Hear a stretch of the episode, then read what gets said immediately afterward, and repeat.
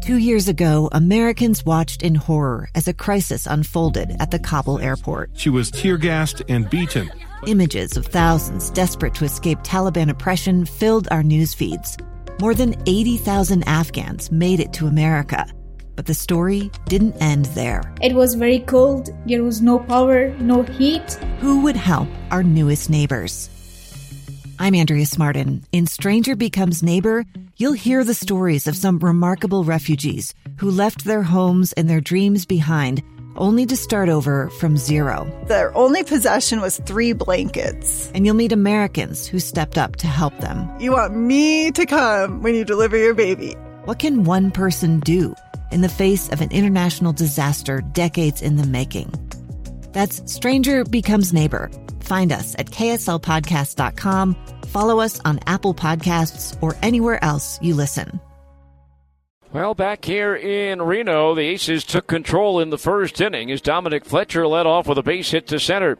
Buddy Kennedy followed with a hit to left field, putting runners at first and second with nobody out for Pavin Smith. The pitch Ground ball, and that ball is fair inside the bag at first, rolling into the right field corner. Fletcher around third will score. Kennedy being waved around. He'll score. On to third is Smith. The throw, the slide, safe as the ball gets away from Stefanic, but it's backed up by the left fielder Martinez. It's a two run triple for Pavin Smith, and the Aces take a 2 to nothing lead. Then it was three to nothing as Pavin Smith walked home on a base hit to center field by Kyle Lewis, but the Bees would chip away. In the second inning, Kevin Padlo walked. Two outs later, Jared Walsh drew a base on balls, and Zach Humphreys singled inside the bag at first to bring home Padlo to make it a three to one ball game.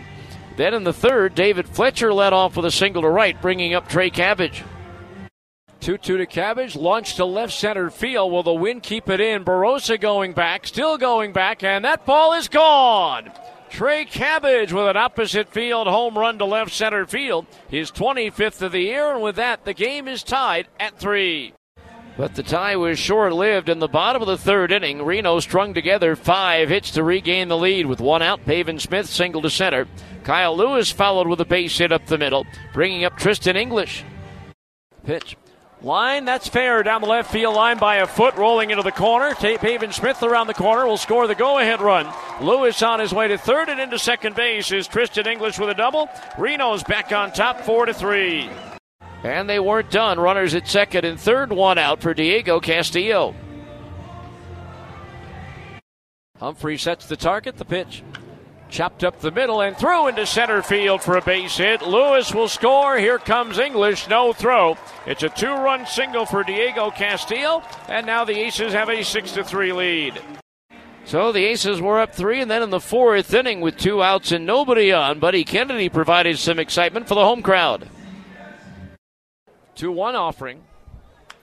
Lifted in the air to left center field. Phillips racing back, still going back all the way to the wall. It one hops the barrier. Phillips will track it down. Kennedy around second, racing for third, and he has his league leading triple. Now he's going to come all the way around, and it's an inside the park home run.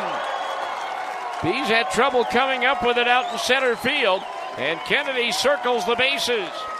It's 7 to 3 Reno. And uh, with that, they did rule it a triple and an error on the center fielder, Phillips. So it was the league leading eighth triple of the year for Buddy Kennedy. And the Aces were up 7 to 3. They would add two more in the fifth to go up 9 3.